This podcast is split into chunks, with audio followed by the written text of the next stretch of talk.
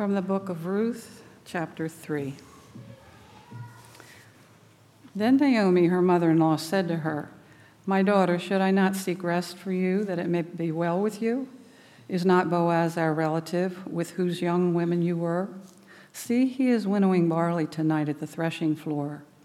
Wash therefore and anoint yourself, and put on your cloak, and go down to the threshing floor. But do not make known yourself, do not make yourself known to the man until he has finished eating and drinking. But when he lies down, observe the place where he lies. Then go and uncover his feet and lie down, and he will tell you what to do.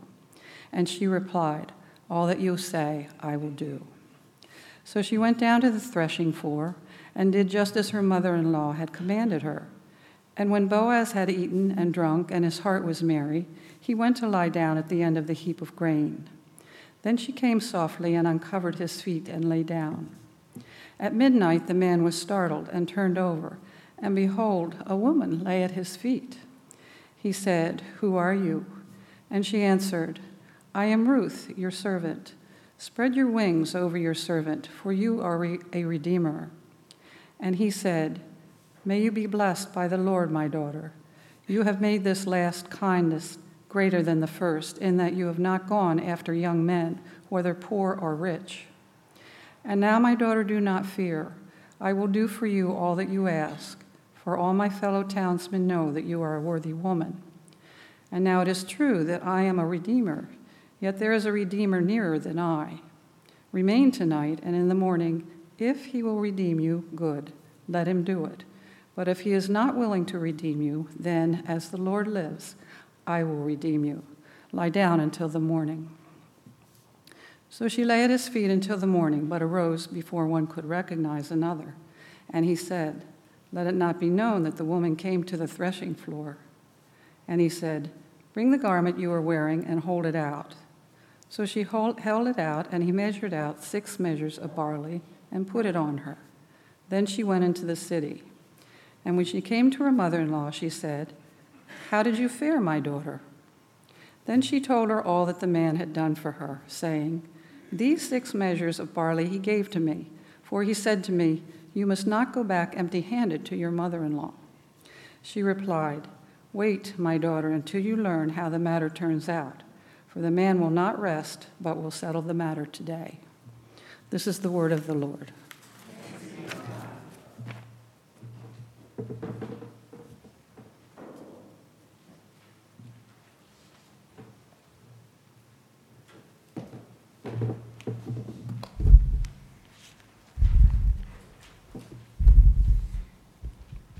Thank you, Margaret. Before we look at this passage, let me pray for us.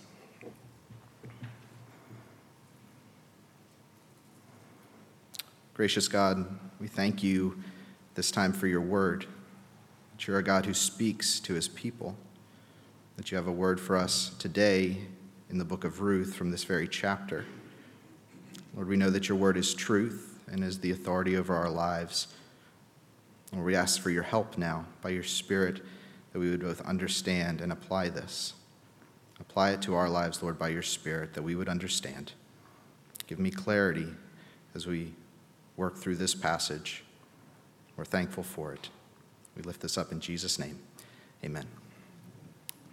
There's a quote in your bulletin this morning that's from C.S. Lewis.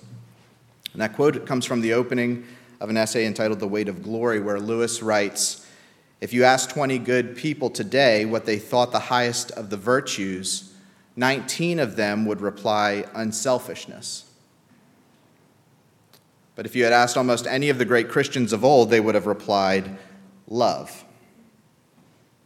Lewis asked the question if we, if we see what's happened here, a negative term has been substituted for a positive, a negative idea of unselfishness carries with it the suggestion not primarily of securing good things for others, but of going without them ourselves, as if our abstinence and not the other's happiness was the important point. Lewis writes, I don't think this is the Christian virtue of love. Lewis's words are helpful for us as we look at the third act of Ruth this morning. Because this chapter, as we'll soon see, has everything to do with securing good things for others, or as Lewis might have put it, has everything to do with love. As we've worked our way through the book of Ruth, we've tried to be mindful to see how God's hidden hand has been upon these characters and how, by his providence, he's been upholding and directing their lives. So, if you remember last week, we saw this with this little phrase, she so happened. Ruth heading out to the fields to glean grain for Naomi just so happened to come to the field of Boaz. But this wasn't chance, and it wasn't luck, and it wasn't coincidence, it was God. In reading chapter 3, it seems like our characters are finally beginning to see that, particularly Naomi, who's been in such a dark place for most of this book, she now begins to turn a corner. John Maxwell has this quote where he says, People change when they're hurt enough that they have to, when they learn enough that they want to, or when they receive enough that they're able to. And I think we see Naomi fit into all of these categories. She's been wrestling with God over the loss of her family. She's been hurt and bitter and empty. But at the end of chapter 2, she learns some new information that causes her to think differently about her situation. She learns about Ruth's new employer, Boaz, astonished that Ruth would just so happen to find her way to this relative of Naomi's late husband, Elimelech. Perhaps the most shocking part of this, though, is not the news itself, but the fact that Naomi confesses that this, is, that this providential encounter was the Hesed of the Lord, the loving kindness of God, that God had not forsaken her and her family. Here, the wheels start to turn in Naomi's mind to think maybe God hasn't left me. He's given me reason to hope. And it's the Lord's loving kindness that we see at the end of chapter 2 that moves our characters to act in our passage this morning. As people who know the love of God, they show the love of God by securing good things for one another. And we see this really unfold in three ways. We see it unfold in a risky plan that's devised by Naomi. We see it unfold in a bold request that's made by Ruth. And we see it unfold in the caring commitment of Boaz for these two women. People who know the love of God show the love of God. So let's start by looking at Naomi's risky plan in verses 1 through 5. Naomi, her mother in law, said to her, My daughter, should I not seek rest for you, that it might be well with you? Is not Boaz our relative, with whose young woman you were? See, he's winnowing barley tonight at the threshing floor. Wash, therefore, and anoint yourself Put on your cloak, go down to the threshing floor, but do not make yourself known to the man until he has finished eating and drinking. But when he lies down, observe the place where he lies, then go and uncover his feet and lie down, and he will tell you what to do. And Ruth replied, All that you say, I will do. If you were to sit down with your Bible this afternoon and read straight through the book of Ruth, it probably wouldn't take you more than 10 minutes to do that, to read it from start to finish. But when you finish chapter 2 and start chapter 3, you might be tempted to think that chapter 3 is a continuation of the conversation Ruth and Naomi are having at the end of chapter 2 after her workday. The then that begins chapter 3 just makes it seem like things are just rolling right along. I think it's important for us to pay attention to the time clues that the author has given us throughout the book so we have a frame of reference to work with. We know that Ruth and Naomi returned to Bethlehem at the beginning of the barley harvest. We see that at the end of chapter 1, verse 22. That Ruth continued gleaning in Boaz's fields until the end of the barley and wheat harvest. We see that at the end of chapter 2, verse 23. And now in chapter 3, we've come to the end of that barley harvest, chapter 3, verse 2. And I point this out so that we don't think that Naomi is making some sort of snap decision after hearing Ruth's news about Boaz. It's likely that Ruth had several weeks to digest and to ponder how the Lord was working in all of this before she comes to Ruth with her plan. And that plan, if we look at it, is, is essentially a take two of what we saw in chapter one, when Naomi urged Ruth to stay in Moab, that the Lord might give her rest and give her a husband and give her a hope and a future. Here in chapter 3, we see Naomi with a rekindled interest in seeking good things for her daughter Ruth. It's actually funny if we, if we think about this. Naomi's tactics have changed since chapter 1 to chapter 3. Initially, Naomi is just commanding Ruth that she needs to stay, that she needs to go back and return to Moab. But not here. Naomi is displaying the smooth skills of a seasoned saleswoman, drawing Ruth in with a series of leading questions to where Ruth has no choice but to agree with her. My daughter, should I not seek rest for you, that it might be well with you? What do we expect Ruth to say? No. Is Boaz not our relative? Well, we've, we've just confirmed that, so he is. Naomi poses these questions almost as if to say, well, if A is true and B is true, well, then maybe you should listen to what I have to say. But before we go further talking about Naomi's plan to get Ruth and Boaz together, let's understand Boaz's role in all of this.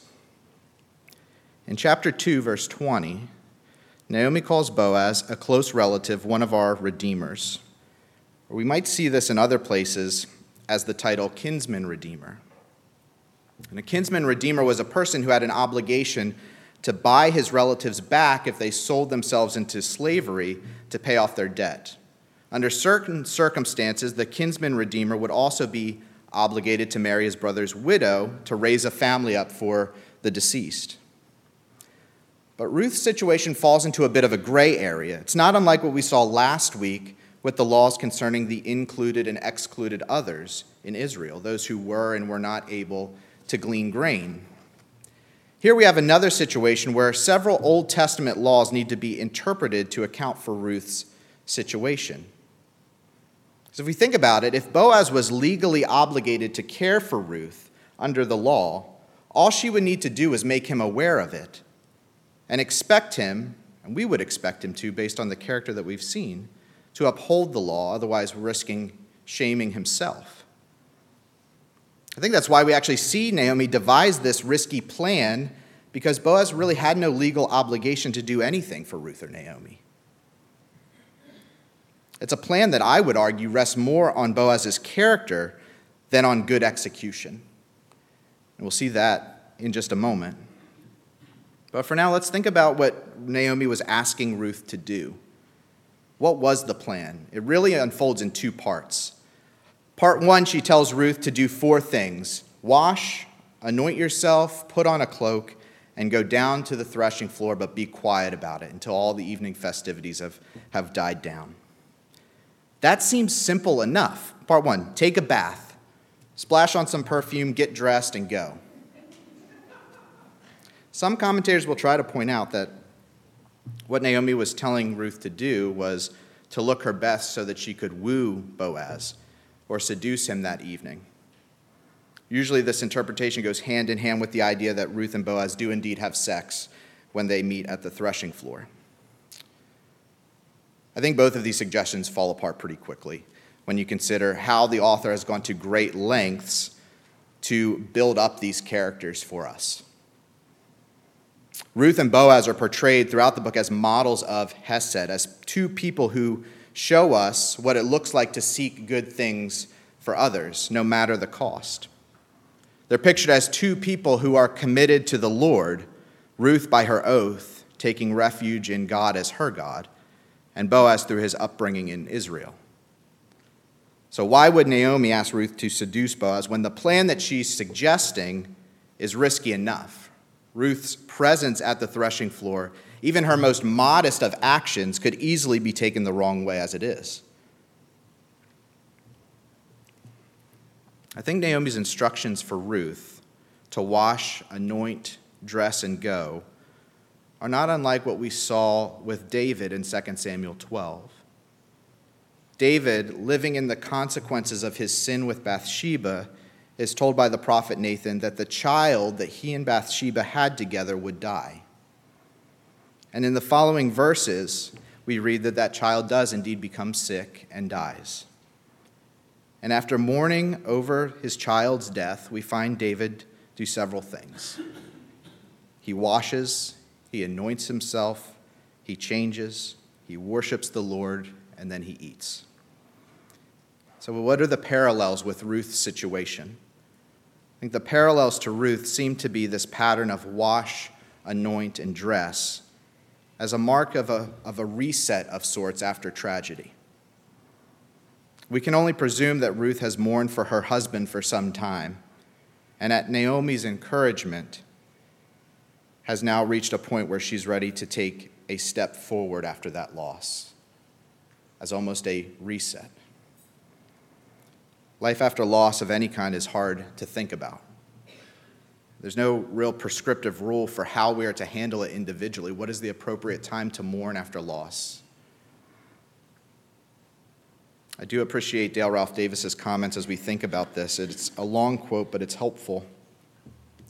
He says, Grief, mourning, loss can be crippling. And it's true that the greater the love for the lost, the greater the grief. And it is far too often that God asks us to learn the lesson of sorrow. If we read the Psalms, this becomes clear to us. We should ask ourselves, in light of Ruth's mourning over the loss of her husband and David's mourning over the loss of his child, how are we prepared to handle our grief? For our sorrow can be difficult as it is, but it will truly be crippling unless we know that there is a God who walks with us and stands for us amid these hardships.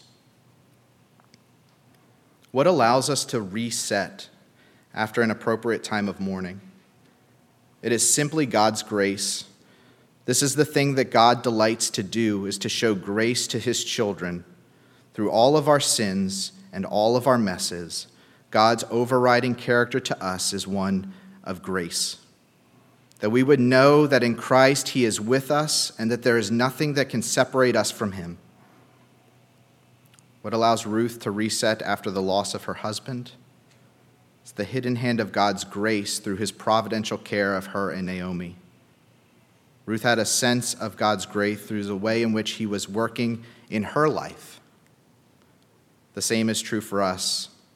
We can know God's grace, know it by what he has told us is true, but we also experience God's grace as he sustains us day by day. This knowing and experiencing allows us, like Ruth, like David, to walk in hope even during our deepest sorrows. End quote. Because of her love for her daughter, Naomi is seeking good things for Ruth. Rest and wellness and a future. So she asks Ruth to take a step, not because she or Ruth are strong enough or courageous enough, but because they have seen and experienced the love of God. By his hidden hand of grace through this providential through his providential care of them. He's working out the details of their lives for their good. All of this is rooted in the gracious love of god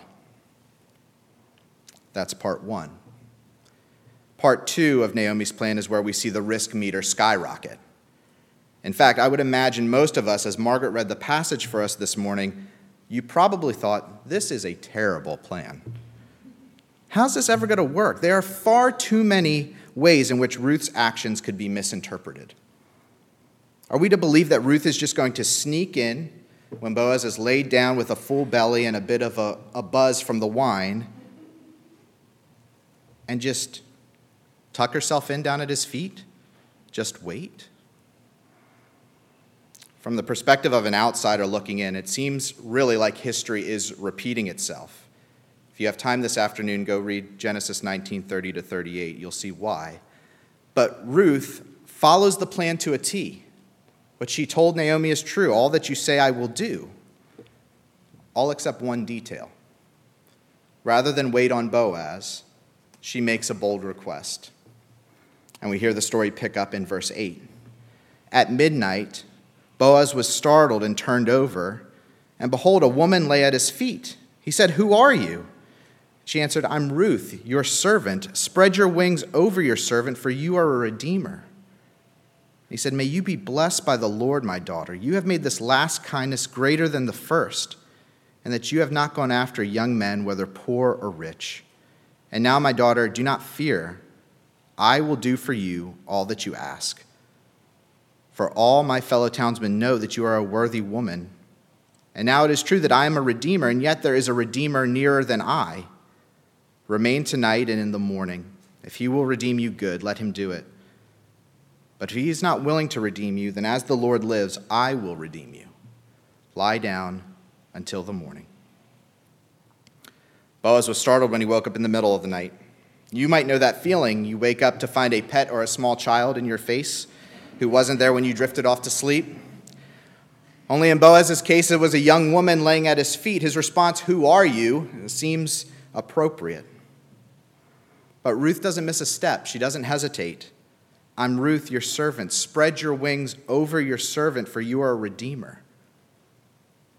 This is where Ruth calls an audible. She changes the plan using almost identical language to what Boaz uses in chapter 2, verse 12, when he tells Ruth, A full reward be given to you by the Lord, the God of Israel, under whose wings you have taken refuge. So, what's, what's Ruth asking of Boaz here when she requests that Boaz will be a refuge for her? Essentially, Ruth's popping the question She's, she's proposing, asking him to act according to the spirit of the law of a kinsman redeemer. Even though Boaz wasn't under any legal obligation to do it, she's asking him, be the family member who, at his own cost, as an act of God's hesed, will provide good things for me and my family rest and wellness and a future, even though you don't have to do it. Be that person I'm pretty confident nobody has an engagement story on par with Ruth and Boaz. But I think if you asked most, if you, if you polled most of the guys in here, even some of the women who may have followed in Ruth's footsteps proposing to their husbands, the scariest moment and most nerve wracking moment is, is not the will you marry me part. It's the time that lingers in between the question and the answer, right? How is Boaz going to respond to this? Is she going to get shooed away? or is he going to accept? And the surprise in the passage is not that Boaz accepts Ruth's proposal. The surprise in the passage, well, we almost expect that he would accept the proposal, being the honorable man that he is. But the surprise in the passage is that he blesses Ruth for asking. He blesses her, saying that her proposal is a greater act of Hesed a greater act of kindness than the act of loving care that she showed to Naomi when she bound herself to her mother in law until death do they part while they were still in Moab. Boaz, in calling this proposal a greater act of kindness, a greater act of love, seems to be taken aback by the fact that Ruth chose him. She could have chosen anyone she wanted. She could have chosen a younger man, whether he be rich or whether he be poor. But she didn't. She chose Boaz.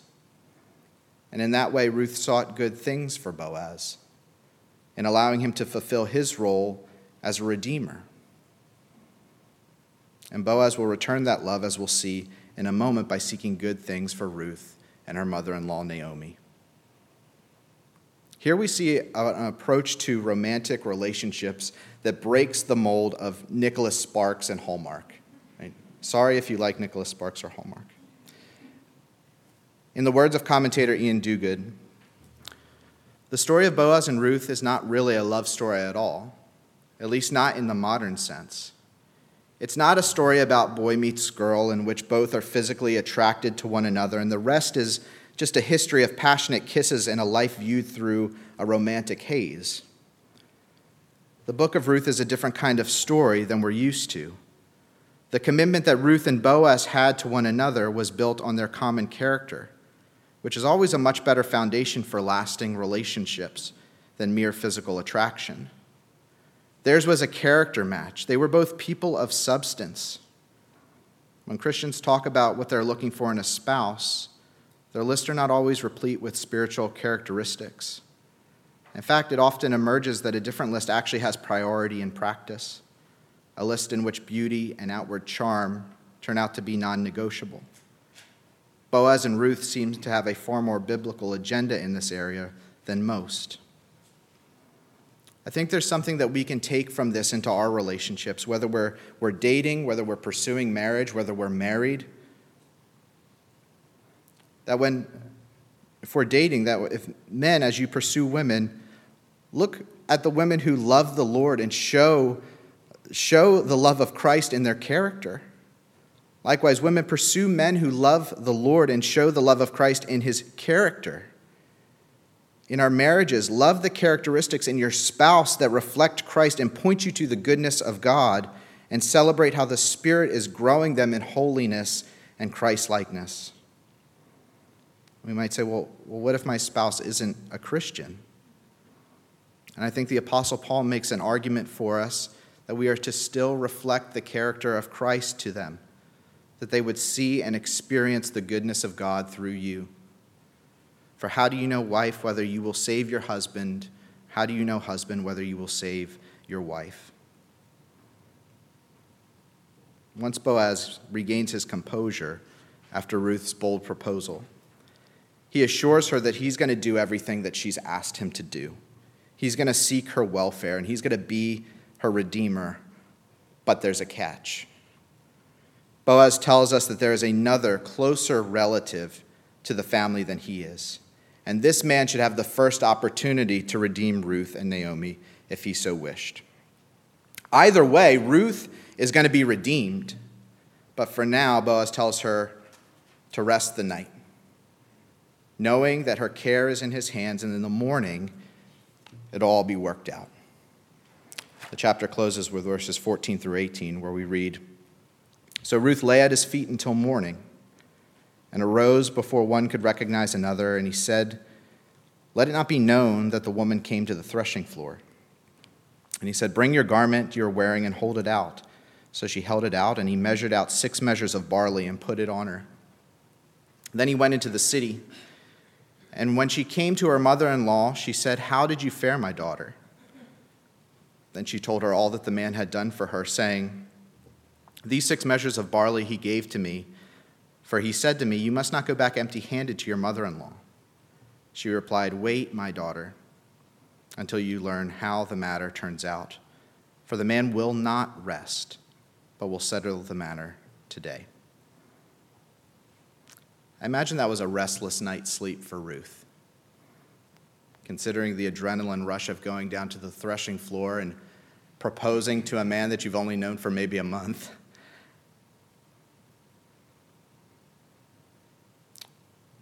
But the striking thing in this final section is the fact that what Boaz does.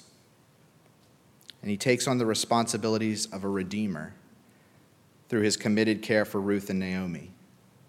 And just briefly, we see this in two ways. First, we see this in the way that Boaz cares for Ruth's reputation.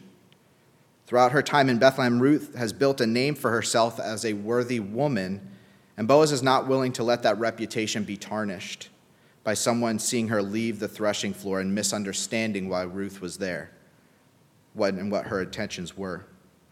So, to avoid any tabloid gossip, Boaz tells Ruth, Leave early before anyone would know that you were here. But before she goes, Boaz sends her off with a care package, six measures of barley to give to Naomi. And so we see Boaz in a very real way step into the shoes of a redeemer in seeking good things for these two women. And so chapter 3 ends much the same way chapter 2 ended, with Ruth and Naomi catching up after an eventful night. And as has become the trend in this series in Ruth, chapter 3 closes with our characters left waiting, with a big to be continued at the bottom of the page. And as the curtain closes on Act 3, Naomi reminds Ruth that though there is still a lot that needs to be resolved, the situation is left in the committed hands of a man who will not rest until Ruth finds rest. And so the theme of this whole chapter is again emphasized. In a time when everyone did what was right in their own eyes, we find three characters who, knowing the love of God, show the love of God to one another by seeking good things for them. From where you, you and I are right now, we find no better display of this truth than in Christ. we read that God so loved the world. And he so loved the world to the extent that he sent us his only Son, that through Jesus' death and resurrection, he would secure good things for all of those whom he loves forgiveness from sin, communion with God, everlasting life, but to name a few. But there's a verse that we read in Hebrews chapter 12 that should jump out to us when we think about Jesus securing good things for his people. And it's Hebrews 12:2 where we read for the joy for the joy that was set before Christ he endured the cross despising the shame, and is seated at the right hand of the throne of God. The Puritan writer Thomas Goodwin has a little book called The Heart of Christ, where he writes that Christ's own joy, Christ's own joy, comfort, happiness, and glory are increased and enlarged by, by what? What would you expect to follow those words?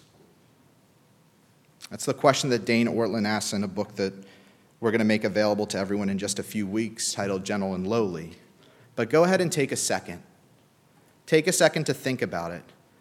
Christ's own joy, comfort, happiness, and glory are increased and enlarged by what? Goodwin writes that Christ's joy, comfort, happiness, and glory are increased and enlarged by his showing grace and mercy. The fact that he showed grace and mercy in pardoning, relieving, and comforting his members here on earth under all their infirmities. Christ's joy was to seek good things for those he loves through his works of redemption. And Ortlund gives this illustration of a compassionate doctor who's traveled to the far depths of the jungle to provide medical care for a primitive tribe afflicted by a contagious disease. He's had his medical equipment flown in, he's correctly diagnosed the problem, and the antibiotics are prepared and available. He's independently wealthy, and he has no need of any kind of financial compensation. But as he seeks to provide care, the afflicted refuse it. They want to take care of themselves, they want to heal on their own terms. Until finally, a few brave souls step forward to receive the care that is being freely provided. And what does the doctor feel? Joy. Joy. His joy increases to the degree that the sick come to him for help and healing. That's the whole reason he came. When we come to Jesus seeking the good things that he freely offers to us through his gospel of grace, his perfect life of righteousness credit to us, his sacrificial death cleansing us from sin, his glorious resurrection assuring our hope in eternity, his spirit powerfully working in our lives, when we come to Jesus seeking these things that are ours through faith, he is delighted. as people who know the love of the Lord, who know the good things that are ours in Jesus. We long for others to know the spiritual treasures that are only found in Christ. Yet, as we've seen throughout our passage this morning, knowing the goodness of God moves us also to show the goodness of God in tangible ways. That flowing out of Christ's love for us and our love for Him, we should be a people who seeks what is right and good and just and honorable for others. Jesus has given us the ultimate good. He's given us Himself. And as a people who know and love God through Christ, we too must show that very same love of Jesus to others. Let's pray. our gracious and loving God, of your own will and perfect plan, sought good things for sinners like us. Lord, we give you thanks for Jesus and all of his benefits that are ours as a free gift of grace by faith alone. Lord, as we wrap our head around the great joy that is brought to you when sinners come to you and seeking and finding the good gifts that are found in Jesus, help us to be a people who extend good things and seek good things to others. Thank you for this passage. Thank you for your word. Let it instruct us in every area of our lives. In Jesus' name we pray. Amen.